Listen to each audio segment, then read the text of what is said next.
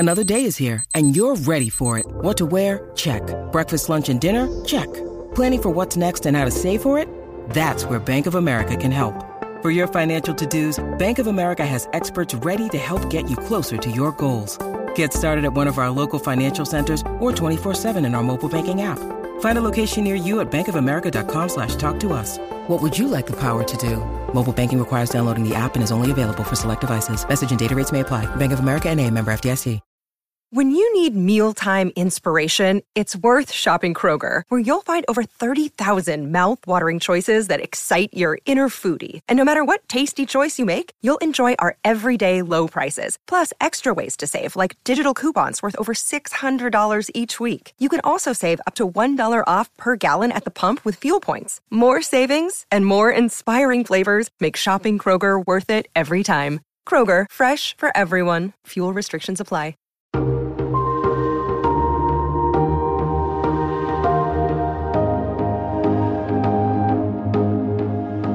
From Variety, celebrating more than one hundred seventeen years covering the business of entertainment, this is the Award Circuit Podcast. It's very strange to have, like, a spotlight on your relationship. Like, I sort of joked with them, like, oh, you better not mess this up. Like, you're really going to, internet's going to take a quick turn if you do anything wrong. And he was like, ha ha. You know, so there is some kind of pressure, but we also do really like each other and love each other. And especially that moment, I was very proud of him for talking about his sobriety. It's not an easy thing to talk about. Yellowjackets star Melanie Lynskey admits that it's surreal to share her personal life with the world, but she knows her marriage to actor Jason Ritter is also held in high regard with fans, including a recent T V appearance that went viral. I'm Michael Schneider, and on this episode of the award-winning Variety Award Circuit Podcast, we talk to Yellowjacket star Melanie Lynskey about the twists and turns that came with season two of the hit Showtime drama, as well as her turn as a complicated badass on H B O's breakout The Last of Us. But first, on the Award Circuit Roundtable, we check in on how the writer's strike is impacting the Emmy F Y C season, as well as the flurry of last-minute category changes as the Emmy submissions deadline came to pass this week. It's all next on this edition of the Variety Award Circuit Podcast. Stay close. Well, happy May eleventh, everyone. We are back with the Variety Awards Circuit Podcast. I'm Variety T V editor Michael Schneider. Along with me, as always, the one and only Clayton Davis. Time of recording May tenth. Happy birthday, Jessica Davis. Oh, and, and and Variety's Elise Schaefer as well. Yeah, yeah. Shout out to, I mean, Jessica Davis has to put up with a lot. I mean, a, a lot. lot. Oh, so much. So she does not get hero. the recognition she deserves. A hero. This is it. that is but by, the time you're, right by, by the time you're listening to this, you'll probably be really drunk somewhere uh, at a bar. So that's good for everyone to does, know. Well deserved. Does Does Jessica listen to the podcast? By the way, absolutely not. Like, not. Not even a little bit. Doesn't even pretend like she even like listens to it. Tell her um, we're hurt. Yeah, well, I'll, I'll tell her to listen to this one especially because okay. she gets shout outs. Yeah. Does exactly. Maria listen to the podcast? She does. She gives me notes. Because Maria's a wholesome human, and Jessica great, is just what a great she's, wife. A, she's a tornado, man. She's like, no, I'm not listening to she's... your podcast. It's like when she's not watching Vanderpump Rules. Um, oh my god!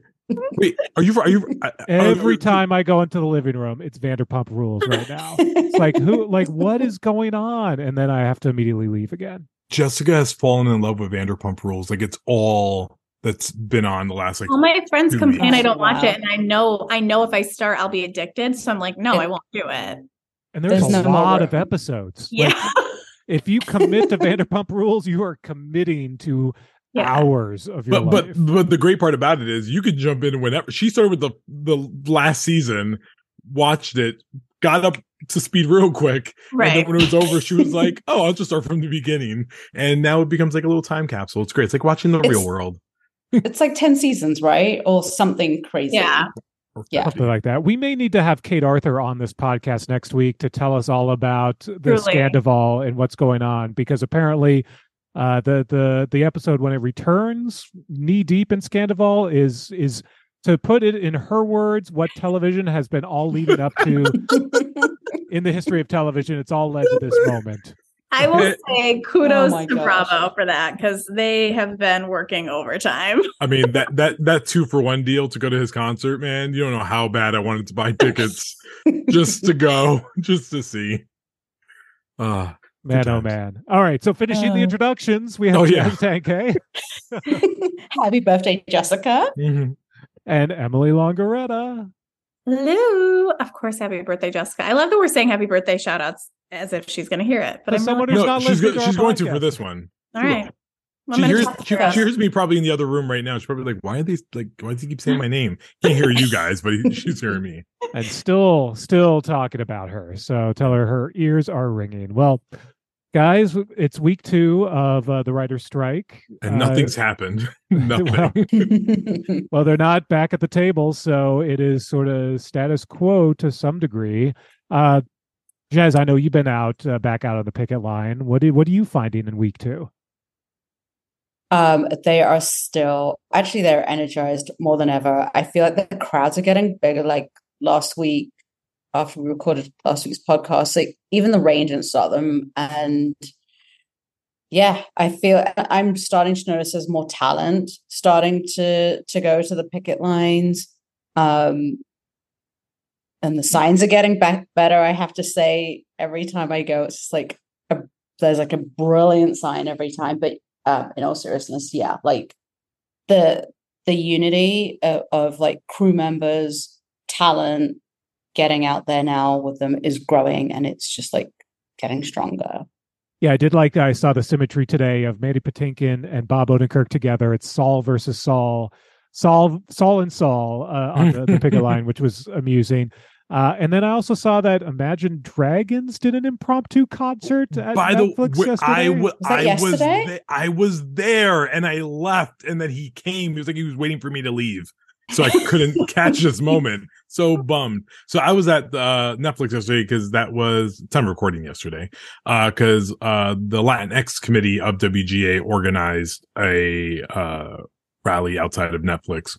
And like Jazz, also very surprised about how many people are actually showing up to these things, including talent. Nicholas Braun, Big Tall Tree, was there because he's six foot six. You can't miss him. Like he's like I just saw this big tree walk by. I was like, that's Braun. Uh, and then uh, there were other, you know, obviously like big creator names. Steve Canals was there, uh, creator of Pose.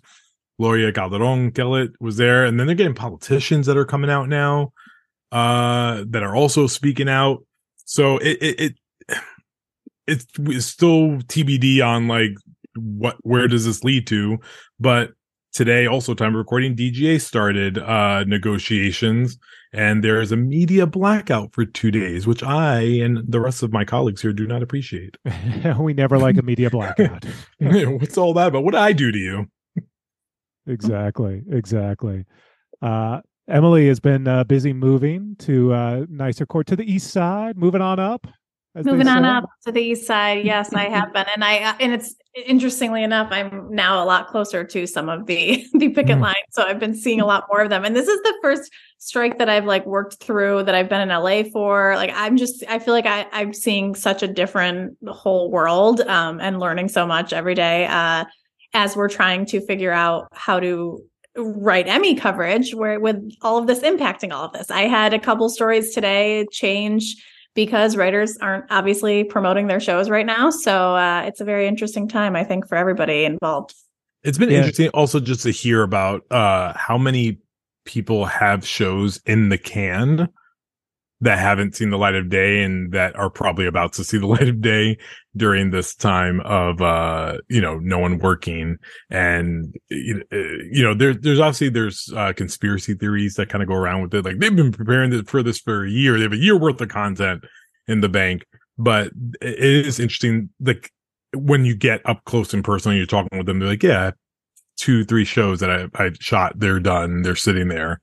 And I'm sure they're about to come out soon. So, well, we'll maybe there, there, there's a lot of shows that shot a couple of episodes, but didn't shoot the whole season. So you can't really do much with that until you get all of them. I know some shows shot like one episode, and, and what are you going to do with that? So, um, So, you know, it it does feel like for the longest time there wasn't talk of contingency plans, and so no one really quite knows what they're doing yet. And that, and that going back to what Emily's saying, includes Emmy season. Um, you know, we we kind of had this vague idea that a strike could impact F Y C, but I don't think anyone expected it to impact it to the level that it has so far, including several events uh, already being canceled, more mm-hmm. potentially to come. Uh, because, you know, not only are showrunners and writers not showing up, but but a lot of stars clearly don't want to feel like they're cry- even even though it's, there's not a picket line at these F Y C events, still the optics are kind of questionable, and so not everyone feels comfortable now with promoting their wares or continuing with F Y C. So it's um, kind of a jump I, ball right now. Can I also add to that? Oh, well, I guess ask ask you guys this: do you feel as much as we, maybe even? even us internally have been talking about, you know, writers going to start negotiating soon. The industry just seemed really ill prepared for this.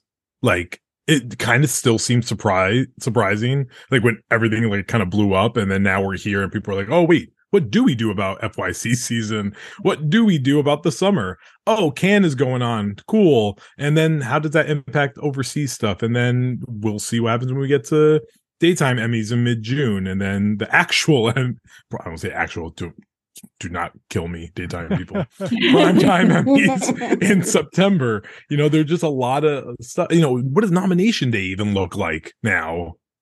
Like, just coming out, who's you're gonna get me and Jazz to go out? We should do it. I'll tell I'll tell you what I am seeing.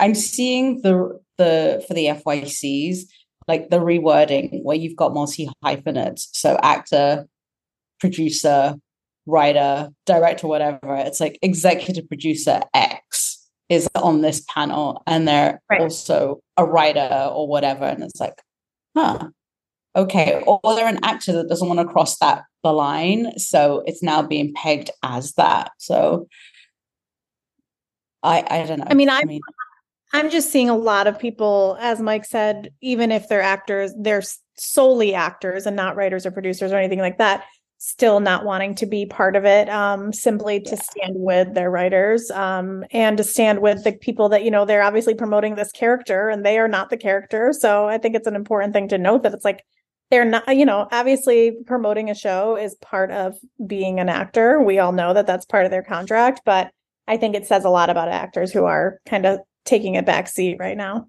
And, and it's good to see, like, so when you have the Latinx event uh today is uh Black writers at Paramount, and you don't just see Black writers at Paramount, you see all shades and colors and and uh and jobs coming out, and that's what you need to see to ins- if if you wanted to institute some change in the industry. It has to be something that's not just felt by one group. It was just a, that's why I still feel, I think a lot of us feel this way, this all hinges on D G A and SAG negotiations. If they deal, and W J is the only one that doesn't, that's hard to keep keep up a fight, you know. But if, you know, it's all of them uniting on this, then we'll we'll, we'll see what comes. Yeah, I did see a lot of a lot of big people out um, at Paramount today, as you were saying. For that, I saw Ike, Ike Barinholtz was out there uh, holding up a sign with a bunch of the writers, so it was really nice. Yeah. Emily, I do have a very important question that's a little off topic, but so on topic at the same time for you. Um, I bring a friend with me to every uh, premiere event, the last few premiere events. Jazz has met him, my friend Justin. He's an actor, and he's been on the show SWAT. And SWAT was canceled and then re- not can- re-uncanceled in seconds. Yeah. And I can't tell you how much you've been on my mind since that has happened. You know what? This is a crazy thing to say. I don't, don't watch, watch SWAT. Uh, I know, guys. I'm I, sorry. I, Wait. I, I love that Clayton just assumed that because it's a C B S show. I know. I assume that too, though. Emily is the C B S whisperer. I mean, at least I keep I it branded. It's, it's I branded. Feel like Mike might be more in the know of SWAT. Am I wrong? Well, I, I mean, I have some ideas on what happened, but I, I don't watch SWAT myself. But well, I'm sure it's a lovely show, just as, you know, East, East New York had its fans. I, I, I just have never oh seen. I've never seen a show get canceled and uncanceled in seconds. Like it really, it, it felt like seconds. Quick turn. That was a turn. I was like, um, I have a few shows I'd like to retroactively re-announce from the past and see if we can get that going again. Yeah, uh, no, that that was wild. I mean, that came down to financials, of course. That came down to just, you know, coming up with a deal that made sense for all studios involved, both Sony and C B S. And wait, does this industry run on money? Wait. Show business, baby. No. What? The business um, of show. Can we play a new game? Shows we think Emily watches. Yes. Every week. SWAT already we lost. I if, lost. The, if the leading man is over fifty, it's likely a yes. I mean, how how how oh, is, that, Shemar... is that the problem? Shamar's not. Wait, how old is Shemar Moore? Like, I do love Shemar Moore. I feel like when it premiered, it was up against something else that I watched. Oh, and this I... is ratings for her. Oh, Emily's about ratings. No. You guys know I watch things in real time. I watch live T V appointment viewing. So if it was mm. on like up against Chicago Fire, I wasn't watching it. that, that could be it. You do have yeah. your your Chicago shows, yeah. which uh, Trump, Trump, I'm sure the F B I shows as well, right? Because there's only so much Dick Wolf, Wolf you can have in your life. I mean, yeah, yeah, yeah. Not I'm aware sure. of the F B I. Like, I keep up with the storylines, but I don't watch them appointment viewing. I like put them on, like, I'll put them on in the background while I'm unpacking. And here, and here the rest of us are complaining about Avengers and Marvel. Look what Emily has to do to, like, build this Dick Wolf universe. It's a lot of investment. Exactly. Uh, nine hours a week. Uh, well, the, the second bit, which is, I think, the sat, it's all same umbrella of news. Uh, today, Mike. Yeah. We, we're going to get ninety minute episodes of Survivor. ninety, ninety minutes of Survivor and Amazing Race. Amazing so, Race. So F- Phil and Jeff, because that, that's me and Mike. We we do we we are we have a clear dividing line between Amazing Race and Survivor. Right, right. Um, but we're, we're it, we both it, win in it, this. In the divorce, I get Race, you get Survivor. Oh, I right? definitely get how... Survivor. one thousand percent I'm made I'm for Survivor. I'm also a huge fan of both, so I don't know why I'm being taken out of that. um, but that came the day after R I P M T V News. Yeah. Yeah, this this hit me hard. I, and I, I feel like harder than a lot of people in the office, including Jem, who actually worked at M T V News. Yeah. I think, I think maybe because Jem was too close to the situation and he was there when M T V News went to shit. So he's kind of of the mind of screw them all. Uh, it already went to shit. But, you know, for those of us who were raised on M T V News, who, you know, heard it there. Record Rock scratch. The vote first. Rock the vote. Uh, choose or lose.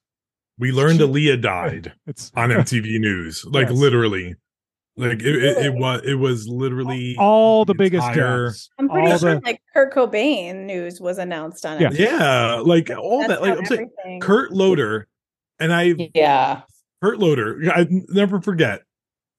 Uh, like obviously just being a part of my childhood, I, I became a member of New York Film Critics Online a few years ago, and he's a member. And I went to the first meeting; he was in the room, and and I've never been celebrity like uh, like can't talk. He looked at me, and I couldn't look at him. I was like, "Sir, I'm sorry." I genuflect. Like I remember you. I remember you from The Cable Guy. Also, your appearance there, like all like Kurt Loder. I'm a. Uh, Oscar pre-show. I'm there with uh Chris Connolly because I remember him there, and then uh we don't like to talk about her right now, but Kennedy because she's on Fox oh. Business. Okay, Kennedy wasn't M T V News, so you, you don't have to worry. Was about she that. Not? She was not. She she was a V J, but she wasn't. Oh, M T V. Okay, so never mind. Okay, no, so yeah, you don't have yeah. to warn her. No, we're good. Tabitha Soren, uh, oh, Such- Tabitha. Suchin Pak, uh, John Norris, of course, who is one yeah. of the legends. Um, Gideon Yago. Uh, there's a couple others. I saw but... this morning on the Today Show, Carson did a little shout out about talking about it and how much he like loved all the people at M T V. And I was just like, oh, the people that grew up on this. It's, a, I mean, that's a big part of culture that is no longer like that's a really, really big part of pop culture that we all grew up on. I mean, it just really just echoes, you know, no shade, but kind of shade. M T V, man, it's just like we we we've held out for a really long time that they were gonna like kind of go back to its roots eventually. And I thought we were hinting at it when they were like, "Oh, M T V Raps is coming back. We got really excited. We're like, oh, we're making our way back in that direction, man.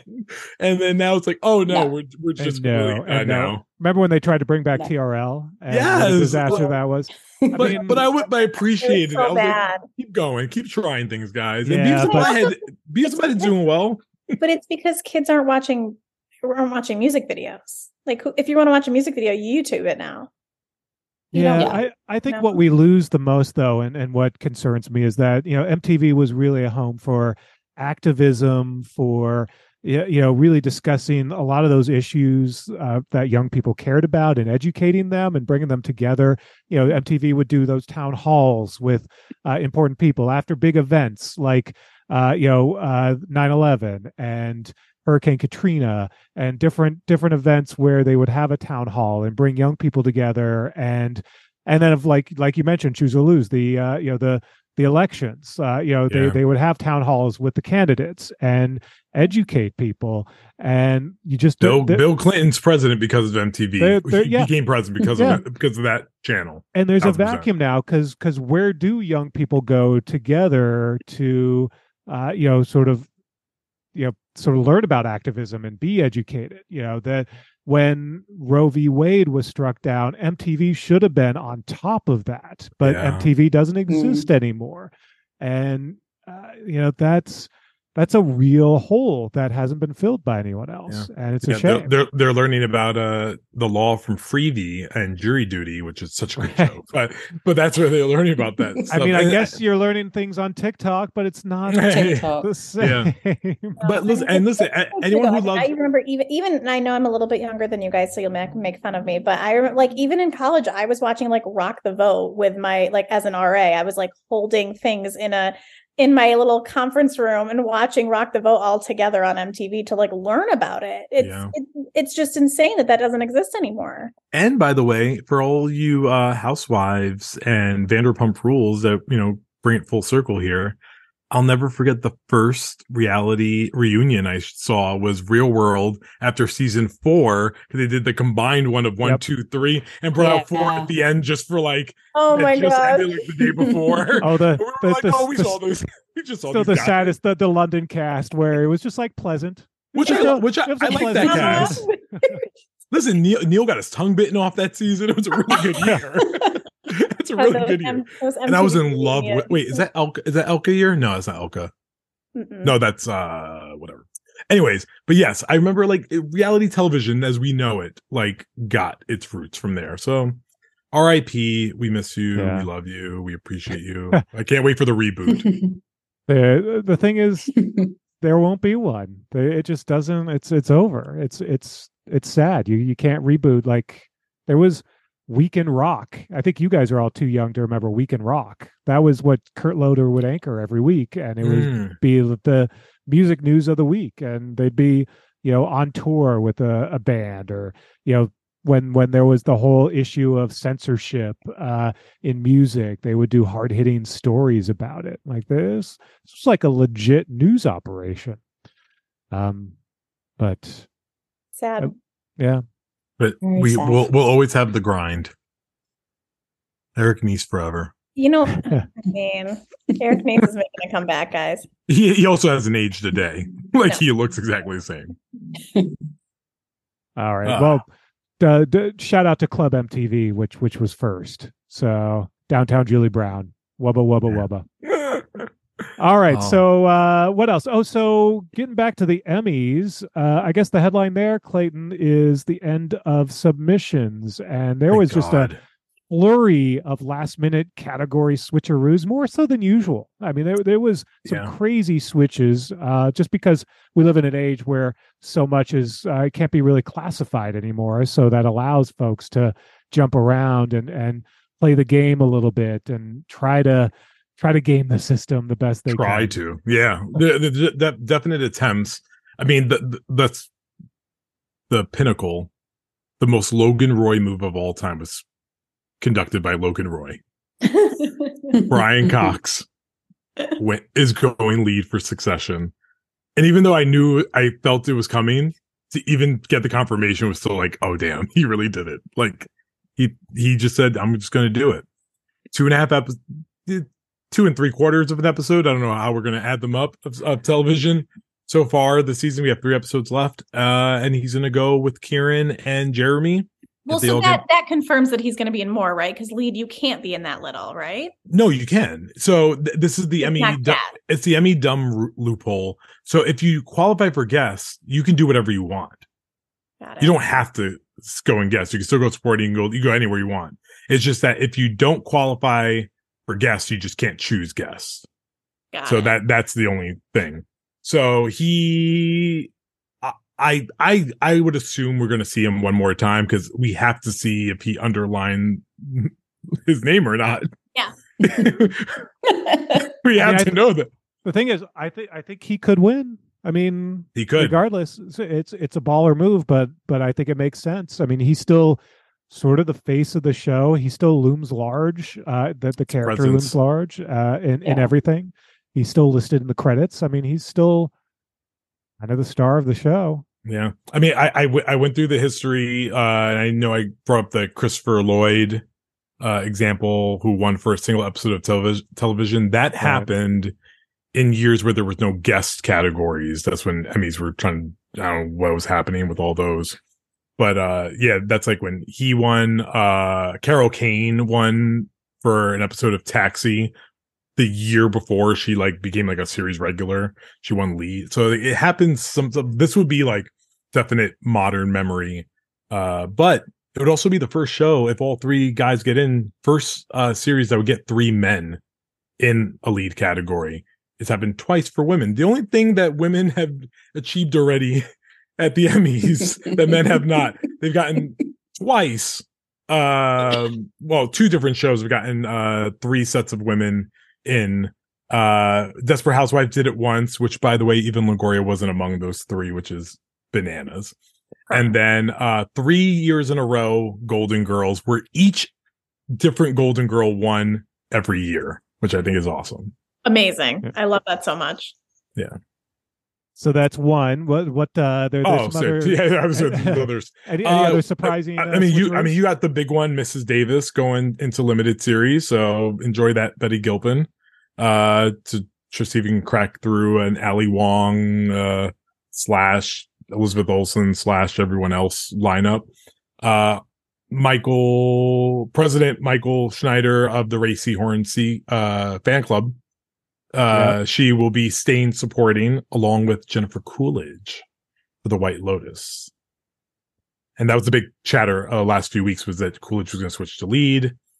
Sarah Snook uh, threw her stake in the ground and said, took, I'm going to go lead. Took that thunder, yep. Yep. And yep. then it was like, you know what? Maybe I should stay supporting. And then she's going to do that.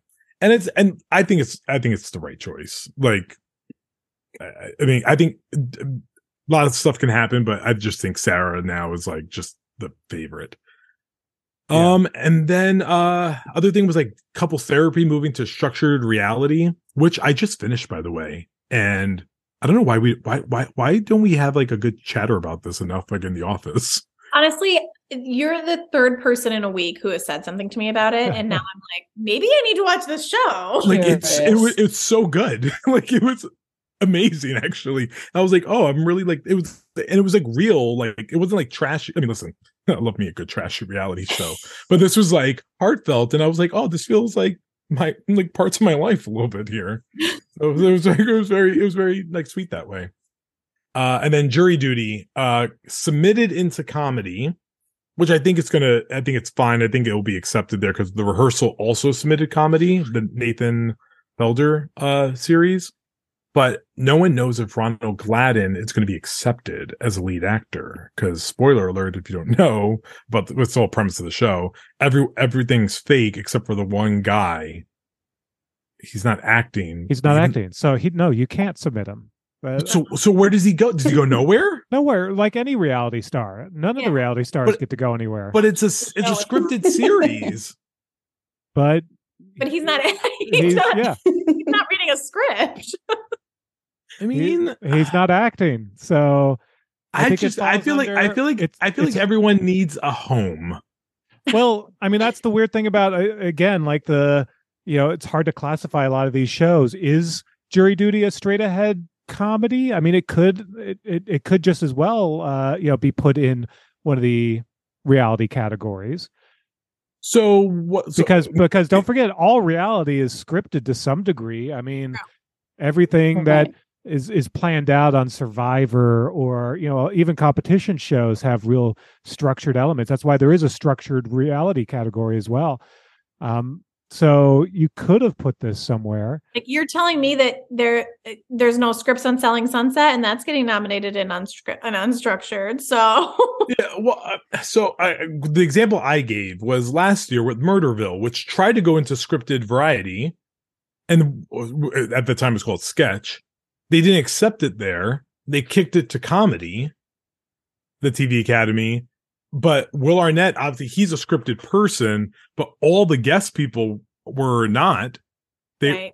And they got to compete as guests. So I just feel like he has. You should be able to put him somewhere. And if you if you, you want to argue like he's not guest or he's not acting, then there just needs. To, I just feel like there needs to be a place for him. It's it's tough because when you look at Murderville, everyone still knows they're on T V. They are performing. They're improvising, and improv is is different. That is sort of being an actor. That is sort of performing. Um, sure. You know, Curb Your Enthusiasm is, you know, much of that is improv. So Murderville probably is a little more in that vein. Yeah, it's it's complicated because jury duty, most of it is scripted, but mm-hmm. and, and and a lot of it is improv. But then you do have one person who is completely reality. So what do you do with uh, you know um, what's the the what's what's the show on Peacock? Uh, I'm forgetting the the Poker reality. Face? Oh, no, the reality no. show. The The reality show with uh, what's his face. I'm sorry, I'm old. I don't remember. like, the descriptions are getting vaguer by the second. Um, Peacock, the proposal. No, the negotiation. No, the. Oh my god! No. Oh my god! See, Emily can't remember Wait. either. I can't. Um, no, I'm going crazy. Ultimate Girls Trip. Traders. Traders. The Traders. Thank you. Oh, Traders. oh, I think I think Traders is even going comedy. No, there's no way. No. That's, I feel like someone told me that we're, it was going comedy. No. How do you do that? that? Actually Wait, been. the Alan Cumming, the Traitors? No. And, Alan Cumming, that's the name yeah, I was forgetting yeah, too. Yeah, Alan Cumming. by, by the way, my entire life, I've always confused Alan Cumming and Alan Ruck. It's just, it's happened. Oh like, just, because they're two Alans. It's like David, David, uh, Dylan McDermott and David Duchovny or whatever. No, they're Dermot, so Mulroney. far apart. Dermot yeah. Mulroney and yeah. Dylan McDermott. Um, but yes, and I and I listen, I get the crux of what you guys are saying. I just feel like people, there just needs to be homes for some people, and and also there's also two percent of me that thinks that he is not as real. I, I, he's really good in that show, and it's a little weird that he's that good. And so I'm like, maybe he is just he just is an actor. Well, where do you put the Vanderpump Rules stars? Why don't they get a uh, the Oscars for Best Picture? like for sure, yeah. They go Oscar side. They're yes. great. Yes. Uh, and then I'm oh, sorry, the last one was uh, uh, that mattered was uh, Guy Fieri, Diners, Drive-Ins, and Dives, uh, petitioned successfully to move back to structured reality after getting the uh, after being like I guess guided to uh, host a nonfiction after they changed the name of the category three years ago, and then it. Stop getting nominations, so now it's back, and maybe it will. Did a lot, of, a lot of shifts and moves. You got uh, a lot. There's of, a lot of blurry lines too with some of these categories. I mean, the the the, the like biggest thing. I mean, the biggest thing. Elephant in the room. It's not elephant because we talk about it all the time. Scripted variety and talk series is a mess. It, it's it's an utter mess slash disaster. Um. I, I'll tell you, as I, someone who writes about the categories every single day for E Es, I'm literally Googling it every single time I write about it because I still don't know the. I still don't know what goes in what. Like I'm I, confused every time I write about it. Yeah, script scripted variety is like the is the thing is because it's John Oliver, S N L, and Black Lady Sketch Show, and we're calling that the same thing. It isn't, uh, but we are going to say it for this year. You know, Inside Amy Schumer's there. History of the World Part Two is there. The Mel Brooks. Uh, thing will be in there. And then I found out yesterday, uh, Stephen Colbert Presents Tuning Out the News, also scripted variety. Right. Oh, you're making that face like you're making that face like it's weird, Emily, and you would be correct. That face is correct. that is the that is the appropriate reaction to that. Um, but yeah, we have uh, I'm tracking so, and we don't know. We're gonna have ten submissions, and then Talk Series has uh, eleven submissions. And it, it just, it's, and they kicked Jon Stewart into it, and he wanted to stay and hosted nonfiction. This is all. So do we think jury duty should have gone in scripted variety? I thought it would be an, because it, because if it goes to scripted variety, the actors can still compete. By the way, James Marsden, inarguably probably the best thing he's ever done, is on jury duty. I'm probably not even joking about that. He's so good. Um, at the, I thought they would probably try to go into there, but they didn't. I mean, it, it's taken off. It's got some legs, but you go into scripted variety. Uh, I'm tracking ten uh, shows right now, which would yield three nominees. So you maybe you don't want to risk it. Too few which, spots. Which means S N L, Black Lady Sketch Show, and John Oliver. And but John that's, Oliver. That's that's it. You know? So, so it, it, it, it's tough. But and listen, and I I think uh, all um like rejections or petitions are. are spoken about by the eleventh, I think, or Thursday or Friday. It's like that deadline. So even though some shows submitted there may not, you know, they can get kicked back in the meantime. So we'll see. We shall see indeed. Oh, all and, right. the, and the last piece I just, I just needed to mention because it's such a hot topic is that, um, Academy Award winner Richard Dreyfuss has opinions that are oh no oh, oh no. gosh here we go here we go just the, the more condensed version is he's very upset about the Academy's diversity and inclusion standards that go into effect this year, which if you read any of my columns that I've written about it are the easiest thing to to achieve. I have gone back to every b- film that's been nominated and won Best Picture back to nineteen eighty. Every film still qualifies for the Academy's guidelines. Like they're, they're, it, you can the question can be, what are we doing this for? That would be a more accurate one, but Richard um feels very deeply that uh someone like Laurence Olivier, who played Othello in nineteen sixty-five, uh he played a black man in blackface brilliantly, quote unquote, and he asked uh the host of the P B S program he was a part of, does that mean I will never be able to play a black man? Question mark. um, Clayton, that would be a Mister Holland's nope. Nope.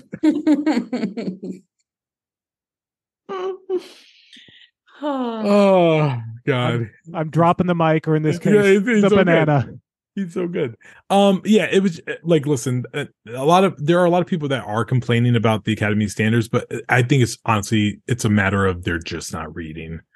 It's so, so easy to meet the requirements. And I, I appreciate the gesture. It's just not the needle mover that people are declaring it is in terms of they think it's infringing upon art. Every like I, I, I I'm even going through all the like films that just were nominated for an Oscar. And I think nearly all of them qualify. Like, this is just like, uh, we're in a different world. There's like obviously clear divisions. People think that there's like the woke side, quote unquote. And then there's the side that's uh, pushing and advocating for change. Can't wait for the Emmys to do it for scripted variety.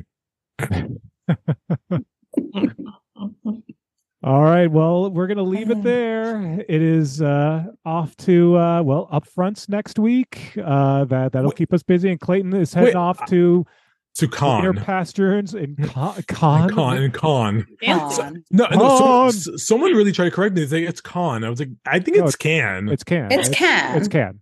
Someone's like, it's con. You're saying it wrong. And I was like, you sound dumb. You're you're saying it wrong. and and it's if it can. is, it's a tomato tomato thing. And I'm not going to say a tomato.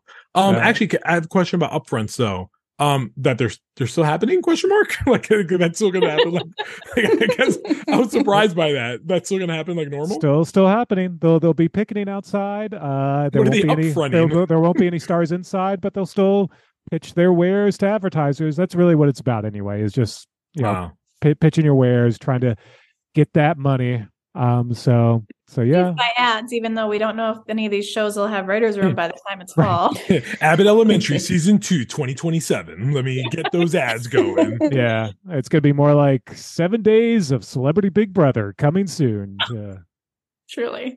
Every network. Our Stars on Mars will just keep oh, on no. going. Oh no. All right, everyone. Well, have a great week. We will catch you again next week, or I don't know where Clayton's going to be. Maybe we'll, we'll see him again sometime soon. Uh, they're, I'm, they're not going to let me back in this place. It was nice knowing you. All right. Take care of Jessica for everyone, for me, everyone. Happy birthday, Jessica. Yeah. Bye. Bye, Bye.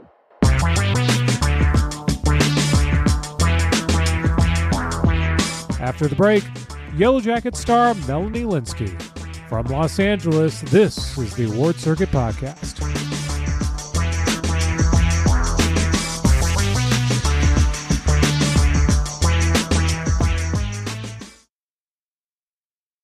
And we're back. It's the Variety Award Circuit Podcast. I'm Michael Schneider. Melanie Lynskey has been a familiar face on T V for years, playing everything from Rose and Chuck Lorre's Two and a Half Men opposite Charlie Sheen and John Cryer to H B O's Gone Too Soon Togetherness and Hulu's Castle Rock. But she's really making a mark on Showtime's Yellowjackets, from creators Ashley Lyle and Bart Nickerson. Lynskey plays Shauna, a woman who, twenty-five years after surviving a plane crash, is still reeling from what happened and hasn't ever been really able to fully move on. In season one, she even, yes, accidentally kills a guy. Do you understand your rights as I have explained them to you? Yes, I I do. Why did you kill Adam Martin? What? I, I didn't. Didn't what? I didn't murder Adam, whoever. I, I didn't murder anyone. I never said he was murdered. But what, you said someone killed him. So how was the sex? Mind-blowing or just, like, really, really hot? They're definitely not going to ask me that. Oh, so he couldn't get it up, huh? Is that why you murdered him? Okay, so I think we're done here. Yellowjackets flashes back and forth between two periods. One, the aftermath of a plane crash, as the members of a high school girls' soccer team have to fend for themselves. The other, in their adult lives, as they deal with the trauma of that experience. The first season netted seven Emmy nominations, including Outstanding Drama Series and Directing for Karen Kusama. I recently sat down with Lynskey to talk about all things Yellowjackets, as well as her appearance on H B O's breakout hit The Last of Us, and also how the video of her and husband Jason Ritter on The Drew Barrymore Show went viral. But I began by being a little bit of a geek and noting how much I adored her series Togetherness with Mark Duplass, and how I even still drink coffee out of a promotional Togetherness mug. In an age of reboots, couldn't that show ever return? I know, they had that written season three as well. Yeah. Yeah. So, maybe one day everything comes back, right? Oh, imagine. I know. When the comeback came back, I was like, maybe. Yeah. Yeah. Maybe a couple more years. Yeah. Do you have many of those, many shows in your sort of past that you were sort of were gone too soon or that you, Just you that wish? One. that's, that's the one. That's it. I haven't really done too many um, episodic shows that went on for any length of time. Yeah. Yeah. It was really the only things I was like a regular on. I think it's been four shows. So.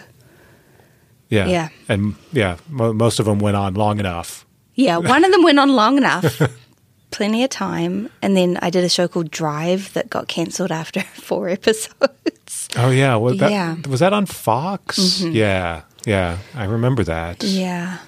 I went away to get married. I didn't check my emails for a couple of days, and then I checked my emails, and it was like, good luck, guys. The show's premiering tonight. Well, looks like the show didn't do too great, but there's always next episode. Well, and then it was just canceled. Like, I had this string of emails that was like, oh, done? Okay. Like, well, I guess I could stay on vacation. Yeah, I guess. Like, I don't need to come back anytime soon. Stay in New Zealand? Yeah.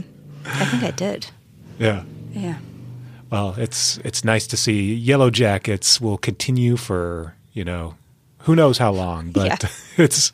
Hopefully the exact right length of time. Yes, exactly. Yeah. Yeah. Exactly. Not too short, not too long. Not too long, it's yeah. just the, the right amount. Yeah. Well, it's like we're, we're knee-deep in it right now. Yeah. So, and now you're doing this whole gauntlet of awards again and, and uh, another season of, of Emmys. Is this...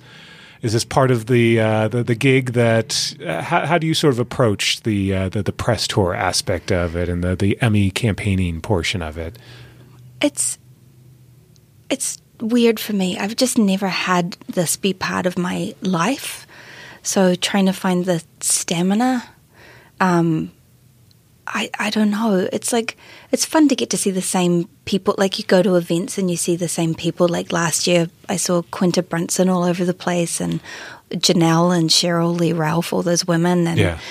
um, everyone from Severance. And, it, you know, you get to know people and it's really fun. And I'm such a fan of other shows. Yeah. So just getting to talk to people about their work is amazing. The yeah. kind of like competitive nature of it is hard for me. I, I, I don't know. I'm not good at sort of like pushing myself out there. But it's also, you know, it was so special last year to be nominated. Yeah. It was like such a huge moment for me. I just, it was very meaningful, and that the show was nominated. So it means something. It means something to me, and it means something for the show. So I understand. This is a complicated answer. Sorry. No, I, I, I love it because it's a complicated, uh, you know, sort of thing yeah. where it's, it's, it's, you know, one of those things where awards are weird and yeah. it's, it's awkward, I'm sure, especially even with your co-stars um, when you're, you know, competing against some of them in these categories. And then all these people that you mentioned that you love and you admire, oh, I know. Who you're also sort of like, so great meeting you, but um, I hope I win. I mean, honestly, I do have to say, first of all, my co-stars are so supportive. And, like, there was a mo- – like, when I did win the Critics' Choice Award and all the, like, young cast just, like, erupted from their seats in joy, it was one of the most incredible moments of my life, just to see how excited they were and how much love there is for, you know, between us all.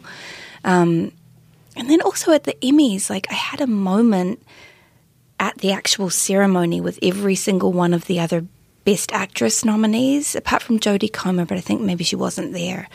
But I got to talk to Laura Linney and Zendaya and Reese and Sandra, and we just had this, like, moment of connecting as women and artists and mutual respect and excitement for each other. And I was like, this feels like sisterhood, and this yeah. feels like a creative community that I feel really proud to be part of, and there was just no um, bad feeling at all. It was it was really special. What I also like is these days, you know, there used to be exclusivity where you worked on a show and then that was it. You weren't mm-hmm. allowed to do anything else. And these days, people are a little more open to, you know, folks doing a number of things at once. And that mm. allows you to enter different worlds. So the fact that you also have Last of Us this year as, yeah. you know, a big part of your life and, and a pivotal part of things, and Yellowjackets at the same time yeah. is is pretty cool. Oh, it's amazing. I feel so lucky. I feel so lucky. Yeah. So take me to season two, um, now that it's out in the world. Mm-hmm. Um, you know, what were you uh, – how were you hoping people were going to react? And, and uh, how do you think they're all sort of taking this, this, this season, the, as we get a little darker, as as things get a little more real, uh, you know, for your character especially, but for, for yeah. really all the characters? Yeah, I think people are responding really well. I mean, what I have seen has been really positive, and the reviews were wonderful, which matters a lot to me. I read all of them. I always care. You do. I now, do. Is that a good thing? Should you be doing that? I think it's a good thing. Yeah. I just, I just love um, film and T V writing. I love criticism so much, and it would make me sad to not get to read it. Yeah. You know, you'd have to put your ego aside for a minute and just be like, it doesn't matter what I read about myself. I, you know, when it's someone you really like love reading and they're writing about something that you spent six months working on, it's hard for me to not do it. Yeah. Yeah. Yeah. yeah. Does that ever hurt though? Um, l- luckily, not anytime recently, I know. But no. Has that hurt in the past? There have been a couple of times um, where the reviews haven't been that great, but they've always been right, you know, like I know when something hasn't been that good. Yeah. So I, I've never been like, that's not fair. I've never really had that feeling. Yeah. A couple of times when, you know, physical appearance was brought into a review where I felt like, I don't know if that necessarily matters. Mm-hmm. Um, but other than that, it's I've always agreed. Yeah, yeah. yeah. And are there times where you re- like you read something and, and about maybe something you did or a show you're on and you're like, they're right. I had never thought about that. Oh, all the time. Yeah. It happens all the time. Yeah. I mean, it's people smarter than me who can like look at something within the context of other television, can look at something with like an overview and talk about it in a way that is meaningful and interesting and within like a certain confines of X number of words. I just, it's such a skill. I, I'm so impressed by it.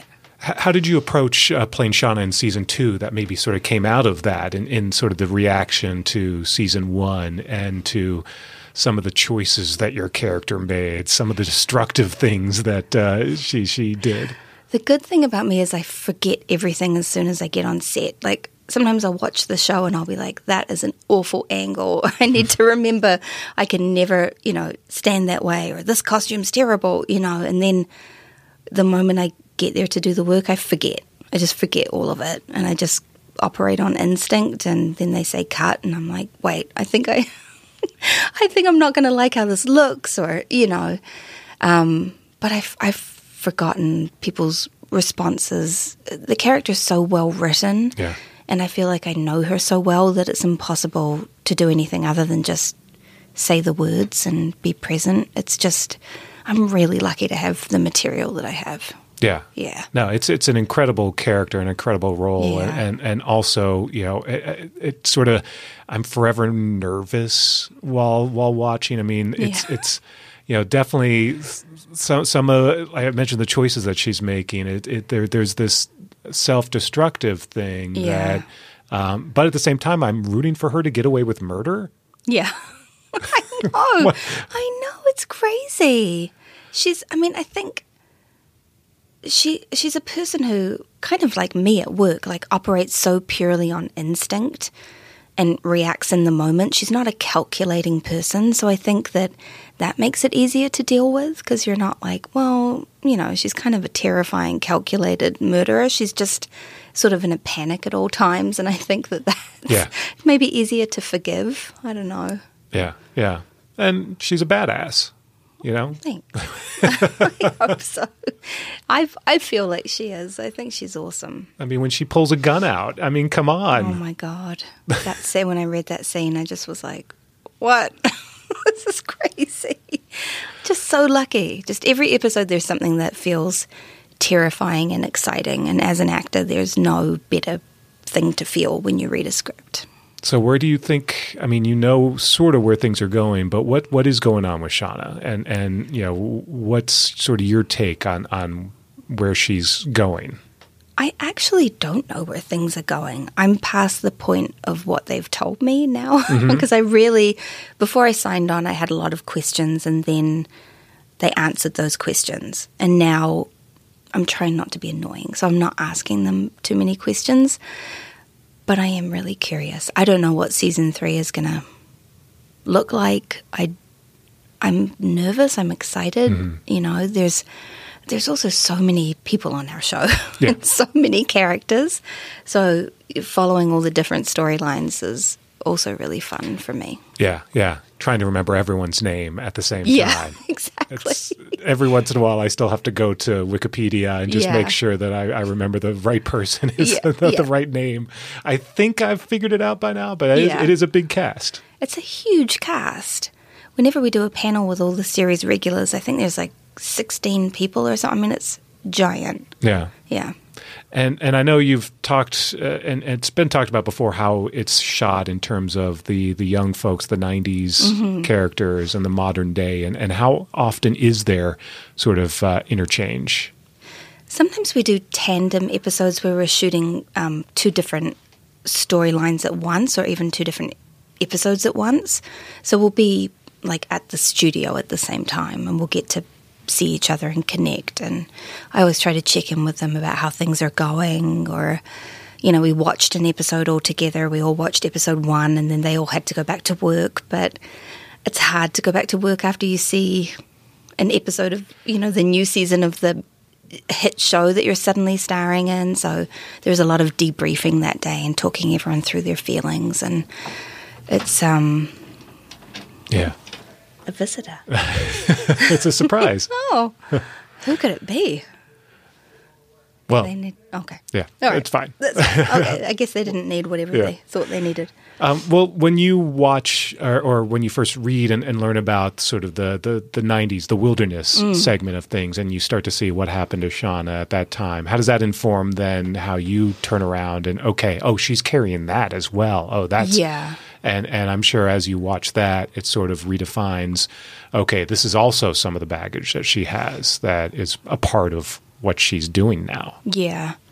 I feel very lucky that I'm playing somebody who represses so much. And then the writers, especially this season, have done such a beautiful job of making a parallel between what she's going through in the wilderness and how the older version of her is actually dealing with it for possibly the first time and processing things and allowing herself to remember and feel things. So it, it's always happened kind of in tandem with what Sophie is playing in the wilderness stuff, which I feel very lucky for. Um, so it's almost like she's feeling the the grief or the shame or whatever it is all over again for the first time. Yeah. So that makes it okay for me to not have all the answers. Like, you know, I knew initially that she was just suffering with a tremendous amount of shame was the biggest thing, survivor's guilt and just awful, awful shame. And, you know, that's an interesting thing to just have sitting on your shoulders at all times. Yeah. Yeah. Yeah. And, um, yeah. And by the time uh, this podcast airs, people will have seen episode six where mm. we see what happens with, with young Shauna and her baby. Yeah. And, you know, that's that's a pivotal episode as well. And, and uh, you know, what did you think of that? And how also did that sort of inform the way you're playing Shauna moving forward? Oh, I thought the episode was so beautiful. I yeah. cry. I cry every time I talk about it. Yeah. Um. It's it, it, yeah. It's so. I absolutely cried watching yeah. it. Yeah. Oh. Yeah. It's it's it's a big episode. It's a big episode. I in the first season, not to like share too much, but I've talked about it publicly so many times. But in the first episode, I had just had a pregnancy loss in my own life, and I couldn't talk about it. I couldn't ask them what happened. I just was. I had a weird wall up about it, but so did the character in the first season. It was just something that wasn't discussed in my timeline. And then this season, I think I had enough distance that I was like, okay, I can start to get into it. At the same time as older Shauna is also letting herself remember and feel it. Yeah. Um, I mean, I knew that Sophie, when I read that script, I cried. It was so heartbreaking. I knew Sophie would do a beautiful job. And then seeing it, I just, her little face, there was so much happening on her face at all times. And just how freely she feels emotion. Like, I know that Sophie sometimes doubts herself because she's like, oh, I'm not tortured. I'm not, like, curled up in a ball in the corner, like, trying to, like, get to a place. And I'm like, don't you understand that's a gift? Like, you have a gift where you can just be in front of a camera and the emotion comes out of you and you don't have to try to beat yourself up to get there. It's just natural. Yeah, and, and so much of this season, too, is, is about how you process grief and yeah. how everyone is different. And, uh, you know, and that's an important part of what this series is. And yeah. um, and actually a number of shows on T V right now yeah. where we're sort of in this period where, and, and, you know, it's maybe partly because of, you know, coming out of the pandemic and, and just a lot of things, whereas I think it's a lot a lot more people's minds these yeah. days. I think you're right. I mean, even if people didn't lose someone due to the pandemic, there are all sorts of other kinds of losses, and sometimes people lost people they loved in other ways and didn't get to say goodbye properly. And, you know, there's a lot of processing of grief happening now. How are the producers in, in sort of working with you and especially sort of talking through some of these things, letting you know, okay, we're, you know, we are dealing with this issue, and, you know, what what kind of support do they have maybe on, on set for everyone? Um, uh, is is there something like that, sort of a, a, a support system in place for, for folks as yeah. you're dealing with some of these big issues as you're working? There's not like a therapist or anything like that, although I sometimes wonder if there should be, especially for the kids. Like, a lot of stuff has come. I mean, I say kids, they probably roll their eyes at me, but they feel like kids to me. Yeah. Um, but there is a lot of stuff coming up all the time. It can be really challenging and complicated for people. The producers are very, very sensitive, kind people. They're so open to discussion, which is really nice, um, and open to talking about things that might personally trigger somebody or anything like that. And they also always make sure to have a writer on set, which is something that those writers are usually doing in an unpaid capacity, which mm-hmm. is part of what the writer's strike is about. Um, but they're there to, you know, do the work with us and help us in the moment, change things if we need to, or, you know, just for questions to be answered. It's it's invaluable having a writer there. Yeah. Yeah. Yeah. No, I bet. And, and uh, you know, where... Uh, I lost my train of thought. I'll have to edit that part out. Okay. Just complete... You're going to have to do that to me soon, I think, too. Yeah. I think it was, it was the door opening that kind of threw me off. Uh, yeah. Um, but um, what was I going to say? Uh, so so they uh, you, cho- you choose not to sort of ask them where, where they're going, or are, th- are they also kind of close to the vest in terms of letting you know where the story is going and, and what the, the direction is for for Shauna and for everyone? They're pretty close to the vest, honestly. They did have a conversation with all of us at the beginning of the season about our character arc, and I didn't want to push it. I didn't want to, you know, be emailing like, when am I having my conversation? I sort of felt like, let's let them get settled. You know, I don't. I also don't want anyone making promises that then they want to change down the line, being like, oh, we've got to tell this actor what's happening, and then feeling any sort of need to stick to it, even though the story might be going in a different direction. And I know they're taking the story exactly where it's supposed to go, but this season I just thought, let me just wait until they're ready to talk about it, which was, I think, episode four or five. Mm-hmm. So I was getting a bit, ooh. Um, but it was great once we did get to talk about it. Okay. Yeah, it always makes things make more sense. How about that cannibalism? Am I right? I know. We've been waiting for it. Yep. We finally got it. There it was. it, was a whole, it was a whole thing. Yeah. Oh, God. You, you bummed that that's, uh, that that's that's a function of the, the nineties storyline and not so much a part of your storyline? At least not yet. I'm not. They all said that it looked so much like Ella, and it was terrifying. Mm. So it's like your friend... Also, you know, Ella's not on the show anymore, so it was very surreal for yeah. everybody to be looking at her body, having not seen her. Oh, yeah. Awful. Yeah. That's the fun part of the show. So, yeah. Um, as a parent, rate mm. yourself as a parent versus Shauna as a parent. I do, are you a parent? I am. How can you rate yourself as a parent? I'd have to ask my four-year-old to come in and rate me. The answer is you're better. You're a better parent oh than Shauna. Oh, my Lord, please. I think anybody is. First of all, I was desperate to have my daughter. I was so excited when I was pregnant. I didn't work for my whole pregnancy because I was. T- I did one day on Easy because I got to work with Mark Maron, which I've always wanted to do. Mm. Um, but other than that, I just, like, sat on my sofa, like holding my belly, like, please, please, please yeah. let this work out, um, which it did. And my daughter is my, I'm so obsessed with her. Last night in the bath, she did say I was the best mama in the world. Well, there you go. Yeah, so that was nice. You've already, Unprompted. You've already won an Emmy. Yeah. From, yeah. from your daughter. That's, that is the, the life Emmy. So I guess she approves. She seems pretty happy. Yeah. But, oh, Shauna, I just think, you know... Not everyone's supposed to be a parent. Like, I feel like she knew pretty early on that she didn't want to do that, and she did it anyway. And now she's kind of muddling through and not not doing the best.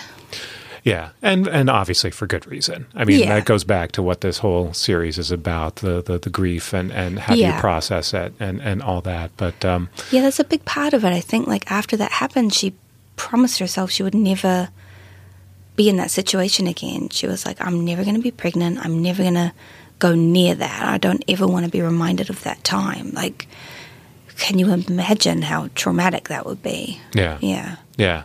And at least she's not, you know, tearing the heads off dogs. Like, I know. Everyone's so, so mad at Shauna all the time. I'm like, sorry. Uh, Misty had a prisoner in her basement who she then murdered? Uh, yeah. Yeah. Are people mad at Shauna? I again, I go back to like, why do I keep rooting for her to pull off well, this murder? Nice. And what does that say about me? That I'm like, I think it's I great. Think I think you have empathy. I think you have an understanding of the complications of human behavior, is what that means to me.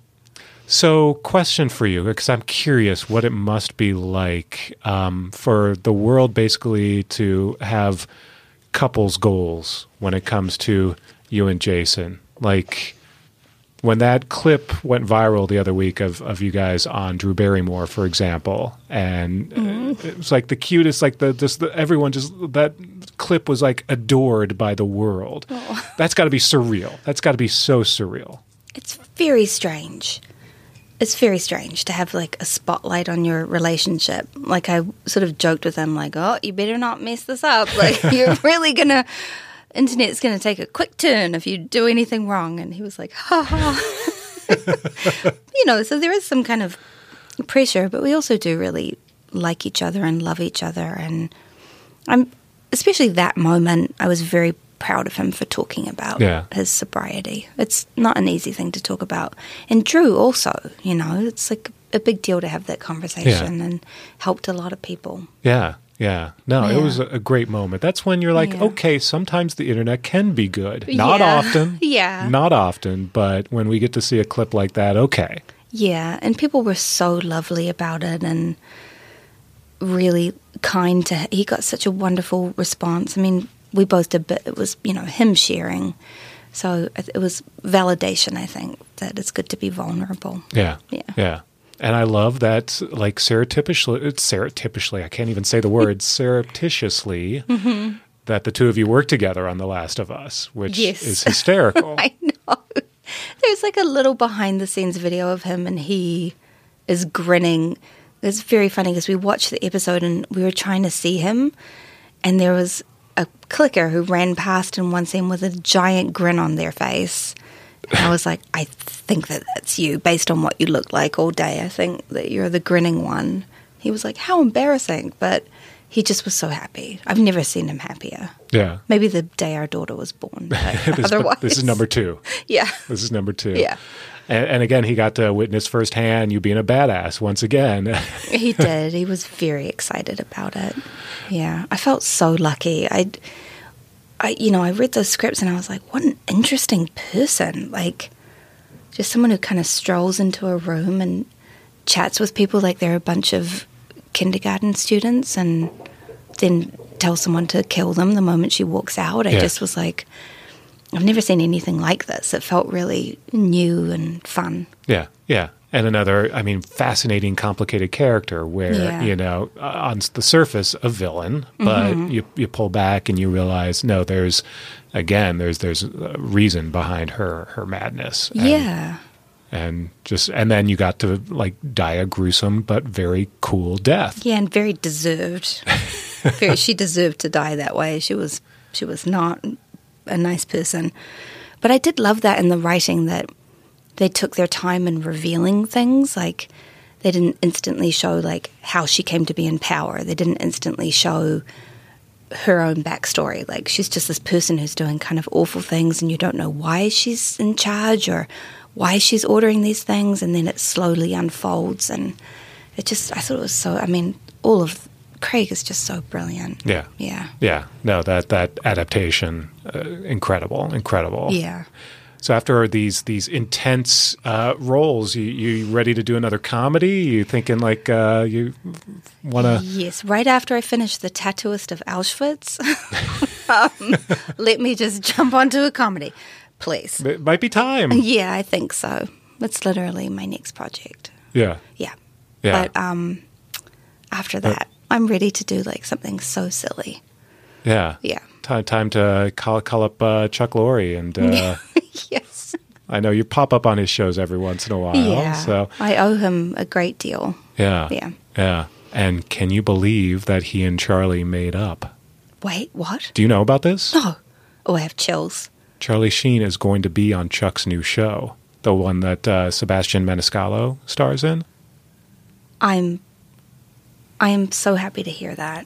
I'm very proud of both of them. Yeah. It's They they clear. Was, did someone make a documentary about this? Like, I, is there I, a way I can see how this happened? I wow! It literally just happened this week, and and honestly, we still need more backstory. Um, Because yeah, I I, wow. I I I wrote a ton at the time, and I talked to Chuck a ton at the time. We yeah, did a I cover remember, story, yeah. a T V guide, all about it, and and uh, I mean it was intense. But it sounds like they both did the work. Yeah, I mean, uh, the last time I was texting with Charlie, he seemed to be in such a good place, like an honestly good place. Um, and I just, I, I you know, I always hope the best for both of them, honestly. I, I think that's amazing. Yeah. Wow. So there you go. There, there, there may be, who knows, maybe a Two and a Half Men reunion at some point now. I mean, I'd do a guest star if Would they want. I mean, I'd pop on by. There were moments on that show that were so fun. And I do genuinely love, like, live audience sitcoms. There's nothing like it, the energy of it, especially when people know the show and love the show. It's just, it's crazy. Yeah. Yeah. Yeah. Yeah. It's an art form, and yeah, there just a, aren't enough of those shows anymore. But yeah. Yeah. But they are, they are fun and, and fun to attend even. Yeah. So, yeah. Um, so, so tell me more about the, the, the movie coming up. What's, what's next on the docket? It's a limited series oh. for Sky in the U K mm-hmm. and Peacock here. And it's called The Tattooist of Auschwitz. And it's a, um, a book that was written by a New Zealand woman, actually, and I'm playing her. And it's a true story. Yeah. Wow. So, it's very moving. And you get to use your actual voice. I do, and I think even I've got to make it stronger, because she's yeah. a New Zealander who's lived in New Zealand. You know, my accent is all over the place at this point. Like, I pronounce my R's. I don't say water anymore, so I have to work on. You have to go back. Yeah, my Kiwi accent, yeah. Bring it back. Uh, yeah, yeah. Uh, I love it. I love it. Well, yeah. Melanie, congratulations. Uh, season two is just, you're killing it. I, I mean, oh. everyone, the, the show, it's it's it's so much fun. It's it's so incredible. And I mean, everything from the music. Oh, so uh, good. I love all the Tori Amos this season. I know. They've been leaning heavily into Tori Amos, which is fantastic. Yeah. Tragic Winter is like a very Tori Amos vibe. Mm-hmm. So, mm-hmm. yeah. So, so more to come. Yeah. Well, thanks so much. Thank you so much. How fun. That's Melanie Lynskey. Catch up on season two of Yellowjackets, now airing on Showtime.